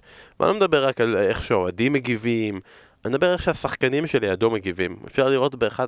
באחד הריפליים, רואים את גלן מארי מסתכל על קנוקר במבט של How the fuck did you do that? כאילו, הוא מסתכל על זה ככה, הוא נדהם, וכולם מתרגשים, וכל זה, זה מזכיר לי, כאילו, לי זה מזכיר, אני, לך יש כדורגל אמיתי, אבל אני, הכדורגל של יום שישי הזה, שאנשים מסתכלים עליו ואומרים לו, מה, איך עשית את זה וזה, ואז הוא ישר יוצא החוצה. ממש, ממש. כמו בכדורגל בשכונה ביום שישי, שנת... שנתת גול יפה, ואומר, חבר'ה, ביי, אני הלכתי, תודה רבה, היה נחמד, ניפגש שישי הבא. באמת, גול קסום. כן, אני חושבת שכולנו אה, חולמים לפרוש ברגע השיא. זה, זה רגע כן. שיא, לא שהוא פרש, כן? אבל אתה יודע, יצא מהמשחק הזה, אני הולך, לא מעניין אותי שום דבר. כן, זה, לרוב, אף פעם לא ראיתי שחקן יורד בחיוך כזה גדול. אז היו גם עוד משחקים בתחתית, כל התחתית ניצחה, כולם התחפשו לצמרת, כולם צמצמו שם פערים, כבר אנחנו לא יודעים, כל, כמו... ליגה לאומית. כן, ליגה, נכון, ליגה לאומית. חבל, אה, אצלך אתה סנטימנטלי כן, לצמרת שם, אבל לא, לא ניכנס לזה עכשיו. יאללה, בקטנה, פינת הליגות הנמוכות, דיברנו על זה הרבה בהקשר של הדרבי של ברמיגם, אמרנו שטוב, היה עוד קצת אה, מקרים של אלימות. לא בליגת הצ'מפיונשיפ, בליג 1 ובקבוצה האהובה החדשה שלנו, כן, סנדרלנד. בסנדרלנד, מאוד, אה, אה, בסוף המשחק שם אה, מכות בין הספסלים.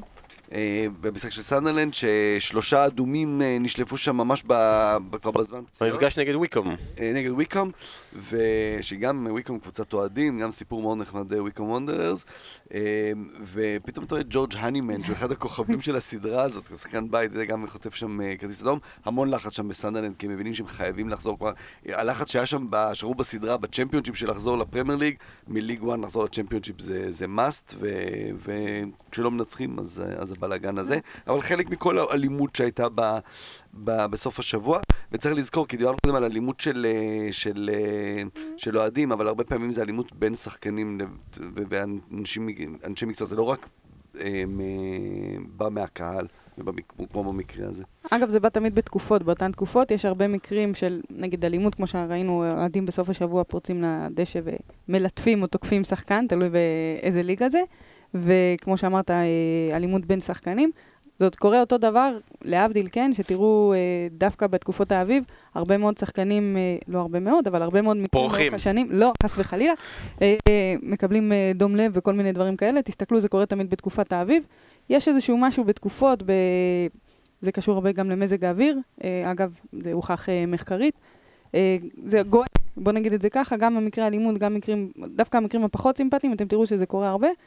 זה גם איזשהו משהו שקשור ל, לרצף של אה, דברים שקל לנו לשייך אותם לתקופות או למקרים, גם תראו שפתאום מישהו מפקיע במספרת, יהיו הרבה מספרות ב, בכל הליגות. אתם uh, תשימו לב לזה מעכשיו הלאה. אנחנו חב- נדבר על זה בהמשך. אז חבר'ה, במחזור הבא תבקיעו במספרת ותביאו לנו עוד מספרות ועוד מספרות ומה שהיה לנו עוד חוץ מאלימות בסוף שבוע זה היה לנו גם פיטורים די מפתיעים של מאמן במקום הרביעי בווסט פרומיץ' שוב ברמינגהאם, כן, בדיוק, לא, לא הספיק הדרבי. כן, למה? אה, פיטורים מאוד מפתיעים של דארן מור, המאמן שלהם, שקיבל את הקבוצה בסוף העונה שעברה, כשכבר היה די ברור שהם יורדים ליגה, עשה רן יפה מאוד בסוף העונה, לא הצליחו להישאר, אבל נתנו לו את התפקיד.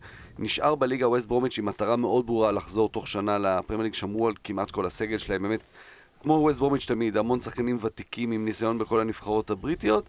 אה, ובסך הכל במקום הרביעי ובמקום בסדר, אבל הם תרצו את זה שהקבוצה פשוט לא משחקת מספיק טוב, ו, אה, ולא נראה טוב לאורך אה, זמן. גם אם מנצחת משחק אחד מיד אחרי זה, נפילה של שני משחקים, הובסו על ידי לידס לפני כשבועיים באמת במשחק מחפיר שלהם.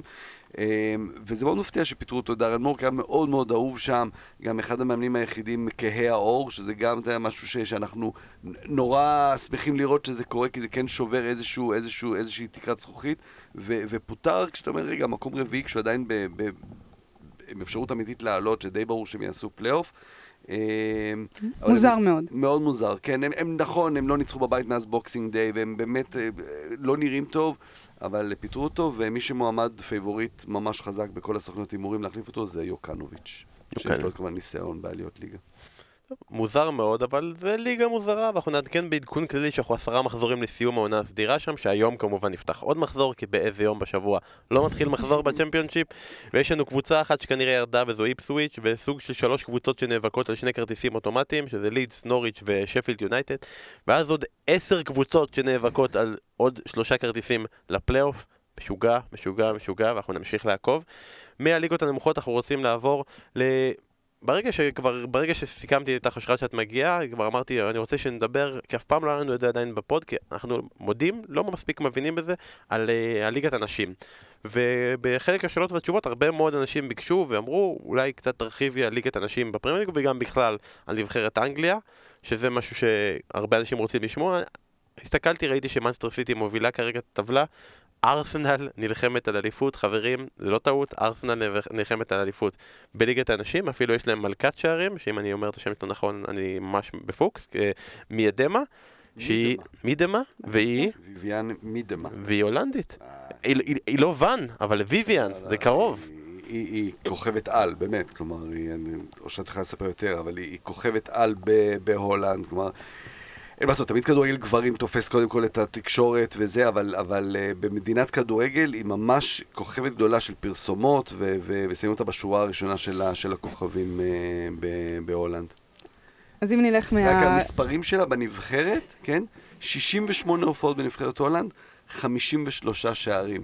זה מספרים של פעם, של פושקש כאלה, כן? זה לא מספרים של שחקן, זה, זה רונלדו ומסי, אין להם מספרים כאלה. כן, יש אה, משהו בכיבושים הבינלאומיים. אבי וומבאק היא מלכת השערים הבינלאומית עם 184 כיבושים, אחריה קריסטין סינקלר עם אה, 179. וומבאק פרשה, סינקלר הקנדית עדיין משחקת, יש את המונדיאל בקיץ. כולם אומרים שמידמה תשבור את השיא הזה, כאילו, היא בקצ... בטח שהיא בקצב, בטח ביכולות, קולצבאות בספר אגדות דשא, שיוצא ממש בימים הקרובים. לגמרי. אז uh, גם העלייה של נבחרת הולנד היא חלק uh, מאוד חשוב בזה, אלופת אירופה צריך להגיד, אבל אם נסתכל על הליגה האנגלית, אז uh, הסופר ליג, Women's סופר ליג, הפכה למקצוענית רק השנה. זאת אומרת, היו קבוצות, היו משכורות, היו תנאים, אבל לא היה איזשהו clear cut, איזשהם תנאים לקבלת רישיון לליגה הראשונה ולליגה השנייה. Uh, יש 11 קבוצות. ובליגה השנייה יש את מנצ'סטר יונייטד גם, שפתחה קבוצת נשים, לא, הייתה, לא היה לה מועדון קבוצת נשים אה, עד השנה שעברה. ארסנל אה, במקום יותר טוב לזכות באליפות, אמרת שסיטי מובילה את הטבלה בשתי נקודות, לארסנל חסרים שני משחקים, Mm, אה, והמחזור האחרון בעונה מפגיש את סיטי מול ארסנל, אז זה, זה יהיה אה, מדהים. אה, הליגה חוזרת אחרי פגרת הנבחרות, היו כמה משחקי הכנה בינלאומיים שתכף נדבר עליהם. סיטי תתארח מחר אצל רדינג, וארסנל אה, ביום חמישי מול אה, בריסטול. לארסנל שישה אה, משחקים לסיום העונה, ואם כבר דיברנו על הסיטי, ללא הפסד העונה ועם חמש תוצאות תיקו, ארסנל עם שני הפסדים גם לסיטי וגם לצ'לסי שנמצאת במקום השלישי, ובלי תוצאות תיקו, שזה מדהים. אה, טוטנאם בעצם. אה, כן, אז אם דיברת על אה, מידמה, אז עם 16 כיבושים, היא- שברה את שיא הכיבושים אה, לעונה, עונה של 20 משחקים, עונה די קצרה. אה, מיד מאחוריה נמצאת אה, ניקיטה פריס, היא שחקנית נבחרת אנגליה עם 15 כיבושים בסיטי, אה, ושותפתה לחוד, אה, ג'ורג'יה סטנווי, במקום השלישי עם 11 כיבושים. אז אה, מידמה גם זכתה, זכתה בתואר שחקנית העונה של הלונדון איבנין סטנדרט, ואם לא יקרו הפתעות גדולות, היא, היא תהיה גם תיקח אליפות, גם מלכת השערים וגם שחקנית העונה, כי היא באמת מעל הליגה. אה, כל משחק אנחנו רואים אותה גם עובדת מאוד קשה וגם יש לה יכולת כיבוש מדהימה, ולא סתם המספרים האלה גם בנבחרת. אה, בגביע, אם אה, נסתכל על זה, אז אה, ברבע הגמר, בשחזור הגמר משנה שעברה, שאגב, יותר מ-45 אלף צופים הגיעו לוומבי לגמר הגביע, צ'לסי אה, ניצחה את ארסנל, אז היא הדיחה אותה מהגביע, והיא תפגוש את אה, דורם בגמר. יונייטד, אמרתי, מהליגה השנייה גם הגיעה לרבע הגמר ותפגוש את רדינג, אסטון וילה נגד וסטאם, והמשחק הכי מסקרן זה סיטי ליברפול ברבע הגמר. אה, ליגת האלופות, אז אה, שתי המקומות הראשונים מובילים לליגת האלופות. אה, סיטי הודחה עוד בסיבוב הראשון על ידי אתלטיקו מדריד, וצ'לסי ממשיכה. אה, בחמישי הבא היא תארח את פריס סן ג'רמן למשחק הראשון ברבע הגמר, והגומלין אה, שבוע אחרי זה. יש התעוררות מאוד מאוד גדולה בליגה, גם אה, הפכה לכוח בינלאומי, גם בשנה שעברה אה, צ'לסי הגיעה, אם אני לא טועה, לחצי גמר אה, הצ'מפיונס. אה, הרבה מאוד שחקניות רוצות להגיע לליגה האנגלית, מה שלא היה, לא קרה בשנים קודמות. אה, ונבחרת האנגלית, אז אם חשבנו שהיה איזשהו הייפ גדול סביב הנבחרת בקיץ האחרון, ו-it's coming home והכל, כאין וכאפס לעומת מה שיקרה עכשיו. עד אה, כדי כך. כן, נבחרת אנגליה זכתה בטורניר She Believes Cup, זה אחד הטורנירים היוקרתיים הגדולים ביותר שמתקיימים בארצות הברית. אה, חודש מרץ זה חודש ההכנה, תמיד נקרא. יש פגרה בינלאומית של אה, שבועיים, כל הנבחרות בעולם משחקות בכל מיני טורנירי הכנה ומשחקי ידידות, חוץ מנבחרת אחת, אבל לא משנה. אה, אז היא ניצחה את ברזיל 2-1, עשתה מהפך אה, נבחרת אנגליה, אחר מכן יצאה בתיקו 2 עם אה, אלופת העולם, הברית. אני ממליצה לכם ללכת לראות את השערים מאותו משחק, שערים מדהים גם של הברית וגם של אנגליה. ובמשחק האחרון, גם אה, גמר, כי זה הטורניר בשיטת ליגה, ניצחו את יפן 3-0 בתצוגת כדורגל מדהימה. יפן היא גם אה, נמצאת איתה. בבית במונדיאל. יפן היא הפיינליסטית של המונדיאל האחרון, נכון? והזוכה של המונדיאל הקודם, אז ככה שיש הרבה, הרבה ציפיות מנבחרת אנגליה, היא נמצאת uh, בבית שלה גם עם סקוטלנד, uh, כל הכרטיסים למשחק הזה כבר sold out, המונדיאל נערך בצרפת, uh, ועם ארגנטינה, וכמו שאמרתי, יפן, הציפיות בשמיים, הכדורגל מאוד מאוד מתפתח, זה נכון להרבה מדינות בעולם, אבל באנגליה נדמה שיש משהו מעבר לכך. זה לא רק הסטנדרטים הכספיים, אה, ולא רק העניין של הקהל שמביאים אותם אה, למגרשים, לדוגמה, ה-BBC שידר את שלוש המשחקים מ- מטורניר ההכנה. משהו שלא היינו מעלים על דעתנו. בעונה הבאה מדובר על כך שישודרו כמה משחקים בשידור ישיר אה, מהליגה עצמה. הרבה עניין, הרבה כוכבות, וגם שהשמות הגדולים נכנסים, אה, נכנסים לשוק, כמו מנצ'סטר יונייטד, זה נותן אה, בוסט אדיר. והמונדיאל עוד 90 ימים, אפילו קצת פחות כבר? קצת פחות, כן. וואי. כבר קנית כרטיסים? כי את אה. אומרת כל הזמן שאין מקום, את כל הזמן מעדכנת, אין כרטיסים לזה, אין כרטיסים לזה, כי את- כי את. כי את מנסה להשיג כרטיסים ולא מצליחה? אני אשדר את המשחק, את המשחקים בכאן, אז אה, אני לא צריכה כרטיסים, בוא נגיד זה אה. ככה. אבל כן, יש, יש באז אדיר, גם אתמול הציגו את ה... כל חברות ההלבשה, אז אדידס שלשום ונייקי אתמול, הציגו את התלבושות החדשות לקראת המונדיאל. אתה יודע, התלבושת של אנגליה, אם כל כך הרבה התלהבתם מהתלבושות של הגברים, תציצו על, אה, אפילו אצלי בטוויטר או בכל מקום אחר, על התלבושות של הנשים, דברים מדהימים נעשו שם. וסוף סוף יש גם משהו בגזרה נשית שההודות יוכלו להתחבר אליו, ולא תמיד את, לקנות שמאל של גברים, ואז כאילו השרוולים מגיעים לי למרפק. טוב, אם אתם רוצים להמשיך לעקוב אחרי הכדורגל הנשים ולקראת המונדיאל, אני בטוח שבכל הרשתות החברתיות את לא מפסיקה להעלות עדכונים בפייסבוק, טוויטר. אינסטגרם גם? גם, גם. כל הכל. מקום, כל כל מקום. מקום. אז אחרי שאתם עושים לייק לספורט אחת, הדבר הבא, ובשירות המלכותה, זה אצלנו. אנחנו עוברים רגע מנבחרת אנגליה נשים לנבחרת אנגליה גברים. בהתייחסות ממש קצרה, הם מתחילים את הקמפיין שלהם של המוקדמות אה, יורו, אה, והם בבית עם צ'כיה, מונטנגרו, בולגריה, קוסובו, פותחים משחקים מול צ'כיה בבית, מונטנגרו בחוץ. לא אמור להיות איזו משוכה קשה מדי, אבל יש לי שאלה אליך בעמדת השוער. כי לסאופריט היה שוער בקמפיין הקודם, פיקפורד, וזה היה מאוד ברור, וגם היה לו מונדיאל די מוצלח. אה, אין לו עונה מוצלחת, יש לו עונה רעה מאוד. מצד שני, אין כל כך תחליפים. אני לא כל כך מצליח לחשוב על אופציה אחרת ראויה. כן, למרות שאתה בא רוצה להגיד מה, היטון? תום היטון מבחינתי, הקאמבק שלו בא בזמן, נכון היה משחק אחד. שלא לגמרי הוא נראה בו טוב, משחק... עכשיו, האחרון. כן, בדיוק האחרון. אה, אבל אני לגמרי, בין היטון לפיקפורד, אני חושב שזה בסדר. נכון, אני מסכים, זה אולי החוליה היותר חלשה של אנגליה, אבל היסטורית זה ככה. כן, מצחיק שאנחנו מדברים על זה כאכזבה, כי זה משהו שהיינו רגילים אליו. נכון, אולי רק נכון. המונדיאל והקמפיין האחרון אה, שינו את כן. זה. אני חושבת שעמדת השוער זה משהו שצריך, אה, מעבר ליכולות שלו ולדברים שאולי הם קצת אה, מדידים, ההשפעה שלו על שחקני ההגנה וההשפעה שלו על הקבוצה ומה שקורה על קר הדשא היא הרבה יותר אה, גדולה, וזה עניין של אה, ביטחון, ושוער שבא בלי ביטחון, שוער שלא מקרין ביטחון, זה הרבה יותר גרוע משוער שקצת פחות טוב ביציאות לכדורי גובה באחד על אחד. והיא לא מקרין בטיחות או ביטחון או יציאות לכדורי גובה, זה לא ביטחון, לא יציאות לכדורי גובה, ומכשיל בסוף את השחקן לפנדל, אה, אז... אה, וזה. במשחק אחד. כן, כל משחק אחד. אז נאחל לאנגליה בהצלחה, וכמובן המשחקים שלה ישודרו אצלנו בספורט אחת. מפה אנחנו נתקדם עכשיו לפנטזי, ו... אושרת, את כבר אמרת, את לא, לא משחקת בפנטזי? הרמתי ידיים אחרי כמה זה, כי כמו שאמרת, יש לי כל כך הרבה עיסוקים, ו... וצריך, וצריך להיות בתוך זה, ואני מצדיעה לכם שאתם מחזיקים מעמד, ולא רק מחזיקים מעמד, זוכרת נסיעות לסכנין עם שרון ואסף, והם כל הדרך על זה. כל אני- הדרך. אבל אני גם מעריץ אנשים כמוך שמוותרים, ואני מקווה מאוד שכל האנשים מעליי בטבלה גם כן יוותרו. ייכנסו לעניין הזה ויוותרו. אה, אז יש לנו עכשיו שב- שבועות מאוד קריטיים. אני יכול להגיד שבתקופה האחרונה אני בעלייה, היה לי תקופה מאוד מוצלחת, הצלחתי להתקדם לי במקומות. אה, בליגה של אה, צ'ארטון אני מקום ראשון, יש ליגה שאנחנו משחקים כזה על, אה, על אה, זה, ואני על, על קצת סכומים קטנים, ואני כרגע במעמד מאוד קרוב לזכייה. בלאפה שווארמה.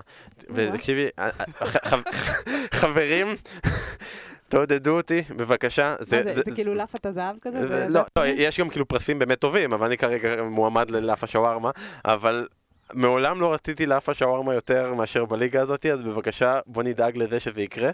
אה, אבל עכשיו אנחנו מגיעים לנקודות מפתח, כי עכשיו יש את המחזורים החסרים, ואז עכשיו זה עניין של אה, אסטרטגיות, ואני יכול לבוא ולהגיד, באתי בלי, ופתאום פתאום אסף ושרון ביום שבת בפאנל בנתניה פותחים לי תוכנית חומש שהם הכינו לחמש העונות הקרובות, איך, איך הלוח שלהם אמור להיות בנוי לפי לוח משחקים ואתה יודע, אז למען בן, אין... בן הוא כמו המאמנים, הוא, הוא בפ, בפנטזי, במונחים של כדורגל אמיתי, הוא אמור צריך להיות מאמן נבחרת. למה? הוא יודע תמיד לאותו שבוע להוציא משימתי. את השחקן שבכושר טוב, ואת ההוא שמביא את הנקודות, מאמן נבחרת. אבל זה לא מאמן של קבוצה שצריך להסתכל קדימה, לתכנן. כי אתה בא ואומר, בוא, בוא נדבר, איך, איך על השבועות הקרובים? את השבועות הקרובים היה צריך כבר להתחיל לתכנן אותם בשבוע 26, שבוע 27. בעונת אבל- 2016-2017 היה צריך להתחיל לבנות את זה. השבוע כמובן אין הרבה משחקים, כי יש משחקי גביע, אז יש מעט מאוד קבוצות שמשחקות. בעצם היה צריך לתכנן את השבוע הקרוב לפי החילופים שעשית בשבועות הקודמים, כדי להגיע במצב נוח לשבוע הזה, כי בגלל שיש רק חמישה משחקים. אה, יש אנשים שלא עשו את זה ולכן יצטרכו להשתמש ב free hit שלהם, ה free hit זה אומר לעשות בעצם סוג של wild card, להחליף את כל השחקנים, אבל רק לשבוע אחד, ואחרי השבוע הזה אתה מקבל אותם בחזרה. על זה נרחיב, תסביר לי כן. תוכנית החומש שלך. מה מה אתה תכננת? החומש היא כזאת שהשבוע אני עושה חילוף כפול, אולי משולש מגיע לעשרה או עד 11 משחקים. שחקנים. ושחקנים, ואני, ו- ו- ו- ו- ואני בסדר לשבוע הזה. שבוע הבא עושה free hit, כי שם כבר יש יונייטד נגד וולפס, למשל, קבוצות שמשחקות פעמיים, אז כדי להעצים את כמות השחקנים שלי בשבוע הזה. בשבוע שאחרי אתה בעצם לא עושה כלום, עושה את החילוף שיש לך אה, הרגיל. אה, בשבוע 34 עושים wild card לקראת השבועות המכריעים שבהם יש אה, קבוצות שמשחקות, שמשחקות פעמיים בגלל משחקי הגביע ולכן יש שבועות יותר עמוסים אה, ואז בשבוע 35 עושים bench boost שבו אתה בעצם אה, משלם רושמת? גם את שחקני הספסל שלך ובשבוע 36, בתקווה שעדיין יהיה על מה לשחק, מוחמד סאלח מול האדרספילד הוא ה triple captain שלנו, שבו אנחנו פשוט מקווים, כולם מקווים שהוא יביא הרבה מאוד נקודות. בן דיבר על אה, לאפה שווארמה, אני לא החלטתי מה אני אוכל לצהריים, ותראה איזה רחוק הגעת. בדיוק. אבל, אבל לא מופרך, לא מופרך שאנחנו נראה לא מעט אנשים עושים triple captain על סאלח השבוע במשחק מול פולאם. תקשיב, אני, אני, אני אשמע את הפרק הזה עוד פעם ואני ארשום למען הפעם הבאה, אני מקווה שכולכם רשמתם את התוכנית. אז אני אגיד לכם, לכל אלה שלא רשמו ולא חשבו קדימה, ומצאו את עצמם עושים כזה את הקבוצה לשבוע הקרוב, ופתאום אה, יש לי חמישה שחקנים פעילים שמשחקים, אז עושים ת' free hit. כמו שאסף אמר, free hit זה אומר סוג של wild card, אפשר לעשות כמה חילופים שאתה רוצה, ושבוע אחר כך הקבוצה חוזרת לקבוצה המקורית שהייתה, וכל החילופים לא נחשבים ולא נשארים אצלך גם אם הם מוצלחים יותר וגם אם הם פחות. אז לכל אלה כמוני שעושים את ה free hit, רק ממש עצות בקטנה. א', קחו בחשבון שאתם לא צריכים את כל השחקנים. כלומר, אם אתם בונים קבוצה, תבנו קבוצה של 11-12 שחקנים, וכל היתר קחו את השחקנים הכי זולים שיש, גם לא מהקבוצות שמשחקות, קחו את כל האלה שעולים 3 מיליון וחצי, 4 מיליון, בשביל לחסוך כסף למען הגדולים. אה, והעצה השנייה היא, יש שתי אסכולות בפריט, איך אתה רוצה לשחק, יש אופציה אחת שאומר, אני מחלק את כל האגוזים שלי בין השחקנים שמשחקים ומקווה לפגוע מכאן ומכאן, ויש כאלה שאומרים, אני הולך על הקבוצות האלה, אני מהמר עליהם קומפלט. כלומר, אם אני חושב שווסטאם תנצח ותשמור על שער נקי, בוא נשים שלושה שחקני הגנה מווסטאם בקבוצה שלי, ואם אני אפגע, אני אפגע בגדול, ואם לא, אז יהיה לי שבוע מאוד uh, בינוני. אני נקטתי יותר בגישה השנייה, של ללכת על כמה קבוצות שאני חושב שמהם יבואו הנקודות ועליהם ללכת על שלושה שחקנים, אני כל פעם מצאתי את עצמי, תוך כדי שאני עושה את המשחק הזה, כל פעם הוא אומר לי, יש לך כבר שלושה שחקנים פה, יש לך כבר שלושה שחקנים פה, רבאק, תן לי לעשות את החילופים שלי, אז אני מאחל לכולכם Free Hit מוצלח, או אם עשיתם את התוכנית חומש של אסף, Free Hit במחזור 34, שבמחזור 35 אתם עושים Triple Captain, במחזור 36 Wild Card, במחזור 37 חוזרים אחורה, וב-38 נחים כי עמלתם כל השבוע. אז uh, בהצלחה לכל המשחקים, חוץ מעומר וייסברג. uh, טוב חבר'ה, הגענו לשלב של השאלות ותשובות, באמת, צריך להגיד, הפצצתם. כל הכבוד, המון שאלות, המון התייחסות, מודים לכם מקרב לב, לא נספיק לעשות את כל השאלות האלה הפעם, אז אנחנו מאוד מאוד מקווים שבפרק שנעשה בשבוע הבא, אם וכאשר נעשה פרק בשבוע הבא, יהיה בו חלק מאוד מאוד נרחב של שאלות ותשובות, אפילו ברמת החצי פרק, אפילו ברמת הפרק שלם. אמ, אז חלק מהם נשאיר לשם, אבל כמה שאלות שבכל זאת בחרנו להפעם. אז אה, לירן אה, או עלי או חלי שואל, אה, למי צריך לשלם וכמה כדי שלא יהיה כתבות צבע על ליברפול עד סוף העונה? לי. אמ, אוקיי, אז אני, תפנה אליי במסר פרטי, אני אשלח את החשבון. לדעתי אפשר כאילו כמו ביטקוין לעשות לך ליגה פשוט שווארמה? לאפה שווארמה? כן, נכון. אבל לא, אני רוצה את הלאפה שווארמה עם המיקום. אני יודע, אי אפשר לעבוד עליי. לא הפרס. אי אפשר לעבוד עליי בכזה קלות. אה, טוב, השאלה הבאה של פרלי 28, אחלה שחקן, אחלה מספר. הוא שואל את אושרת, אושרת היקרה, אם מחר היית יכולה להרכיב את עצמך בקבוצה, ובעמדה החלומית שלך, איפה היית מציבה את עצמך? שאלה מעולה שהתלבטתי איתה באמת אה, קשות, גם לגבי העמדה שהייתי מציבה את עצמי. כי סתם, לדוגמה, בא לי, שיחקתי רוב השנים בתפקידים הגנתיים, אה, בלמית או קשרית, בשנים, השנה וחצי האחרונות אני משחקת קדימה, עשיתי את התהליך ההפוך מכל השחקנים שאנחנו מכירים, משחקת חלוצה או קשרית קדמית, אז לפעמים בא לי לשחק בהגנה, אז בא לי למשל שקנטה יהיה לפניי, ואז יהיה לי הרבה פחות עבודה, או לפעמים בא לי לשחק אה, קישור אחורי, קשרים אחוריים זה הדבר שאני הכי אוהבת ומעריכה בעולם, אז uh, בא לי שיהיה מגנים מסוימים או חלוצים uh, מסוימים לפניי, אבל uh, לא עשיתי נבחרת, עשיתי לא 11, זאת אומרת, עשיתי שוק של נבחרת חלומות. Uh, שמייכל בשער, האבא, כמובן. מבחינת השחקני הגנה זה פרדיננד, ונדייק, קומפני, אשלי קול, או מגנים בלמים של סיטי, כאילו רק מבחינת הבנת המשחק, רמת, רמת הבנת המשחק, אם פפ בחר אותם, אז אתם יודעים, זה אומר משהו עליהם. Uh, בקישור האחורי היה לי מאוד מאוד קשה, קישור, לא נקרא לזה קישור אחורי, אבל uh, צ'אבי אלונסו גבוה מאוד uh, ברשימה, uh, ג'רארד, קנטה כמו שאמרתי, סקולס, ויירה, קצת יותר uh, מקדימה זה דוד סילבה, הזאר, דה בריינה. Uh, ואתם יודעים... אני ספרתי יותר מ-11. 24 שחקנים לא, אני נתתי איזשהו... pool, pool של לבחור ממנו. סגל, כן, אנחנו לא, כן, הרי כן. הליגה ארוכה, אנחנו צריכים... כן. אין fair play. רונלדו, הנרי, ברגקאמפ ואגוארו. ברגקאמפ? כאגוארו. אה, את בקאם לא הייתי מכניסה, כי הוא לא היה מפרגן לי בבעיטות החופשיות. אז אה, זו הסיבה היחידה. אה, כן, אתה יודע, זה נורא קל לבחור איזה שהם אגדות פרמייר ליג וללכת איתם קדימה, אבל יש שחקנים ש... שאתה רואה אותם משחק, ראינו אותם משחקים, כמעט ואין פה שחקנים עכשיו, ויש בהם איזשהו קסם, איזשהו ניצוץ, גם איזושהי מחשבה מאחורי הפעולה, ואני חושבת שאני מעריכה הרבה יותר קשרים אחורים שהיו חושבים מאשר כאלה שרק עובדים קשה, אה, לדוגמה. אה, אם הייתי צריכה, איפה הייתי מכניסה את עצמי? כנראה בצד, כאילו מתמוגגת מאיך שהם משחקים. לא, כן, לא אני- גם ממש- אני- רק אני שמתי לב שבתוך הסגל שהיא אמרה, היא לא הכלילה את עצמה בפנים. לא, למה אני צריכה? תן לי ליהנות מהזה. יפה, אז אה, אני מקווה מאוד שפרליה, שקיבלת את התשובה. אה, אבי דוד שואל, האם הדור הצעיר של יונייטד באמת יכול להוביל את הקבוצה לאליפויות ולשלבים הגבוהים בליגת האלופות, כמו שראינו אצל תינוקות פרגי בשנות ה-90 ושנות ה-2000? אסף, מה אתה אומר? מה זאת אומרת, אם יביאו את החיזוק הנכון לצדם, כלומר, זה שחקנים שכמו פוגבה, צריך, פוגבה צריך להוביל את הקבוצה הזאת, אה, צריך לחזק את, ה, את ההגנה. אבל כן, מרגיש שיש שם כישרון אמיתי אצל רשפורד, אצל אה, לינגארד, אה, מרסיאל, אם אני גם מחשיב אותו נגיד בקבוצה הזו. אז כן, אני חושב שלגמרי ליונייטד יש על מה לבנות קדימה. נראה לי שאני גם, יש קצת בעיה עם השאלה הזאת, כי השאלה היא מי הם תינוקות פרגי המודרניים, כלומר, מה, פוגבה? אה, אמרת אה, מרסיאל, זה לא תינוקות פרגי בהגדרתם, זה, ה- זה השחקנים שחיזקו את אני תינוקות לא חושבת פרגי. שהיום יש במועדונים כל כך אה, תינוקות כאלה שגדלו בתוך המועדון, מקסימום הובאו בגיל צעיר מאוד, אה, אבל לא משהו שגדל באמת מתוך המועדון, בטח לא ארבעה-חמישה שחקנים ביחד.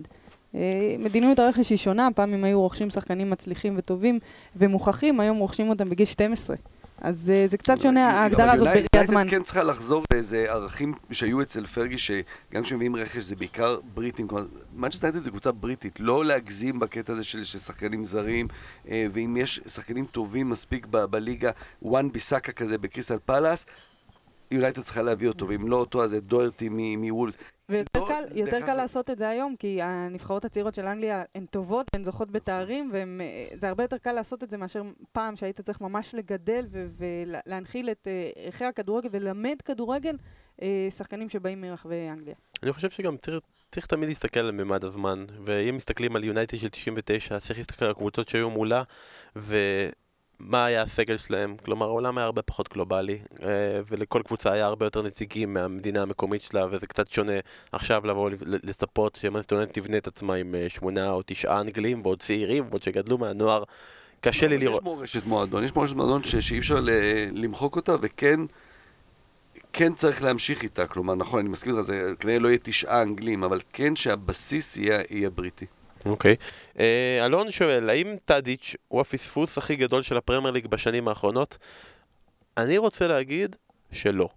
מעניין אותי לשמוע מה אתם אומרים. אני, אתה רוצה שאני קודם אגיד למה לא? אני חושב שכאילו, ראינו את הכישרון של טאדיץ' בפרמייר ליג. זה לא שהוא הפתיע אותנו פתאום, ומה, איזה שחקן זה? לא, הוא היה שחקן שכל הזמן מבשל בסאוטהמפטון. השחקן באמת הכי וירטואוז, הכי כוכב, הכי גדול ש- שהיה להם. אתה יודע, ונדייק הוא שחקן הגנה, סבבה, זה לא אותו דבר. וראינו גם את הסיבות למה הוא עזב את הפרמייר ליג. הוא בא ואמר בעצמו, אני לא יכול להתמודד עם הפיזיות, עם הלוח משחקים, עם הכמות, עם הקצב. יותר טוב לי להיות הווירטואוז, הסופרסטאר באייקס, או גם כן לתת את המשחק המדהים הזה של ציון 10 בלקיפ בליגת אלופות. אני לא רואה את עצמי בפרמייר ליג עושה את זה שבוע אחרי שבוע, אז אני לא חושב שהוא פספוס. אמנם יכולנו לראות אותו בקבוצה גדולה יותר, עושה, עושה את זה בתקופה קצרה עד שהוא היה הולך, אבל אני לא חושב. אתם? אני חושב שטאדיץ' גם מאוד מתאים לאייקס, כי זה מועדון שיודע להעריך קוסמים כאלה. כלומר, לוותר לפעמים אם הוא לא עושה את ההגנה. כלומר, נגיד, בניגוד לזייח שבאמת עושה גם הגנה, הוא באמת אחד שקצת מזלזל אולי בעבודת ההגנה, ומשאיר את כל הכוח שלו לחלק הקדמי, אבל יודעים להעריך כאלה. זה לא תמיד מת- מתאים לפרמייר ליג. נכון, הוא גם אמר שהוא רוצה לשמור על הגוף שלו, רוצה לשחק עד גיל 35-36, ולכן הוא מוותר על הפרמייר ליג, והנה השנה באייקס הוא כבר שיחק יותר משחקים ממה שהוא שיחק בכל העונות. בכל עונה בפרמייר ליג, כמובן בקצב הרבה יותר נמוך, שזה בליגה ההולנדית. אני חושב שהוא פספוס, אני חושב שהוא היה כוכב בק- בקבוצה, של, בקבוצה שמתאימה לרמתו אולי בפרמייר ליג. לא חושב שהוא היה עושה אולי יותר מזה בליברפול או, ב- או, או בטוטנאם או משהו כזה, והוא נמצא בדיוק במקום הנכון בשבילו. אני חושבת שזה קשור הרבה יותר בסגנון המשחק, גם שלו וגם של הליגה. אה, הוא צריך את השטחים האלו, הוא צריך לעשות את הקסם הזה שהוא בצורה מסוימת במשחק, לקבל את הכדורים במקומות הנכונים, בשטחים הנכונים. בפרמייר ליג זה לא היה מתאפשר לו, בטח ובטח אם הוא היה עובר לקבוצה גדולה, שמן הסתם נגד קבוצה גדולה הרבה יותר מצופפים, אין לו את האפשרות לנוע כל כך בחופשיות, וכמובן אין לו אפשרות אה, לוותר על משחק ההגנה. אז אה, זה לא שאיזשהו פספוס בפרמייר ליג, אלא הרוויחו אותו הרבה יותר אה, בליגה ההולנדית ובכלל בכדורגל העולמי. אני חושב שצריך גם להגיד את האמת, הוא, הוא צריך לפגוש כל שבוע יריבות טיפה יותר חלשות, כמו דן האג, או פורטונה סיטארד, או ריאל מדריד, דברים כאלה. אה, אוקיי, באמת שאלה אחרונה, שאלה של ירין אלייך אושרת, ששאל, באופן אישי אותך, מה המשפטים ששמעת הכי הרבה בהקשר להיותך אה, שחקנית כדורגל? משפטים מחזקים, כמו את חלוצה במה שאת עושה, והוא עשה פה גג דוידוביצ'י קלאסי, אה, או משפטים מחלישים ולא נכונים, כמו זה מקצוע רק לגברים, ומה את עושה פה. אני מסתכל על זה גם מזווית של השחקנית כדורגל, ודווקא מעניין אותי גם באופן אישי, כאחד הרכישות האחרונות של צ'ארטון, גם בתפקיד של הפרשנית כדורגל. אז אני חושבת שאפשר באמת לחלק את זה גם לתקופות זמן שונות, כי אם uh, פעם הייתי אומרת שאני uh, שחקנית כדורגל, uh, היו רואים אותי במגרשי כדורגל או מביעה דעה, אתה יודע, אפילו ב- ב- ביציע וכאלה, אז היו מסתכלים על זה באופן מוזר, לא חיובי ולא שלילי, פשוט מוזר ולא לא מקובל ולא לא טבעי. כמובן שבילדות ומבני הדואר והכל, אתה מקבל תגובות מאוד uh, ארסיות וקיצוניות ושליליות. Uh, היום אולי יש עדיין את התגובות האלה, אבל uh, זה לא מתוך איזשהו זלזול, אלא פשוט אומרים, בסדר, אז זה לא מקצועי, בסדר, מה, אתם משחקות 90 דקות, אתם משחקות כל מיני uh, השגות לגבי uh, אופי המשחק שלנו, או צורת המשחק שלנו. Uh, דווקא בכובע של הפרשנית, אחת שמתעסקת uh, בכדורגל, דו, לא מתוך המגרש, אני שומעת הרבה יותר פרגון, ואני שומעת הרבה יותר uh, תגובות uh, חיוביות, לא בקטע שאני חלוצה או פורצת דרך, אני אישית לא רואה את זה גם ככה, אני לא אומרת שלא עשיתי את זה, אבל אני רואה את זה בתור משהו נורא טבעי ומשהו שאני עושה. Uh, אני מאמינה שבחיים שאתה מקבל הזדמנות, אז אתה צריך גם לקחת אותה בשתי ידיים, אבל אתה גם צריך לעבוד קשה בשבילה, וגם ללמוד וגם uh, להתכונן לרגע או להזדמנות הזאת, ואני חושבת שזה מה שעשיתי ברגע שזה הגיע. והתגובות הן הרבה יותר חיוביות, כי גם אנשים uh, צמאים לאיזשהו שינוי, ואני חושבת שאם נחזור רגע לכובע של השחקנית, הרבה מאוד מדובר בכדורגל הישראלי, לפעמים גם בכדורגל העולמי, על, על תופעות שליליות, וכשאני מרצה ברחבי הארץ ואני שואלת אותם מה אתם חושבים על uh, כדור, כדורגל באופן כללי, אז הולכים ישר לקטע של האלימות ועל הקטע אפילו של שחיתויות ודברים כאלה. ודווקא בכדורגל נשים ניתן למצוא את הדברים החיוביים יותר. ודוגמה הכי קטנה, קהל או אוהדי כדורגל נשים לא, לא שורק בוז. כל העולם. העידוד הוא חיובי, דברים הם חיוביים. לא דובונה אכפת לי וקשת בענן, כן? יש הרבה דברים שהם פחות טובים, אבל שחקנית לא תלך אה, לעשות גליץ', כ... אתה יודע, איזה נקמה על אה, משהו שמישהי עשתה לו מקודם. עושים גליץ' כדי לזכות בכדור, כדי לשחק כדורגל. אז יש דברים הרבה יותר חיוביים, ודווקא מי שנחשף לענף ומי שנחשף רואה בדרך כלל ברמות הכי גבוהות, צ'מפיונס ליג או מונדיאל, מתאהב בו ונשאר אוהד, ואני מקווה שזה מה שיקרה לנו גם בקיץ הזה. יש לי עוד שאלה אלייך. כן. מתי את באה שוב? כן, אה? אה מתי אה, שרון לא זה? עכשיו עם... יושב בבית דפוס. עכשיו עם הספר ועם ה Control P, אתה יודע, בסוף יהיה לו נקע ביד והוא לא יוכל לבוא. אמ, טוב, אנחנו ממש מקווים שנהניתם מהפרק, ומקווים שאת נהנית גם, אנחנו מאוד נהנינו לארח אותך.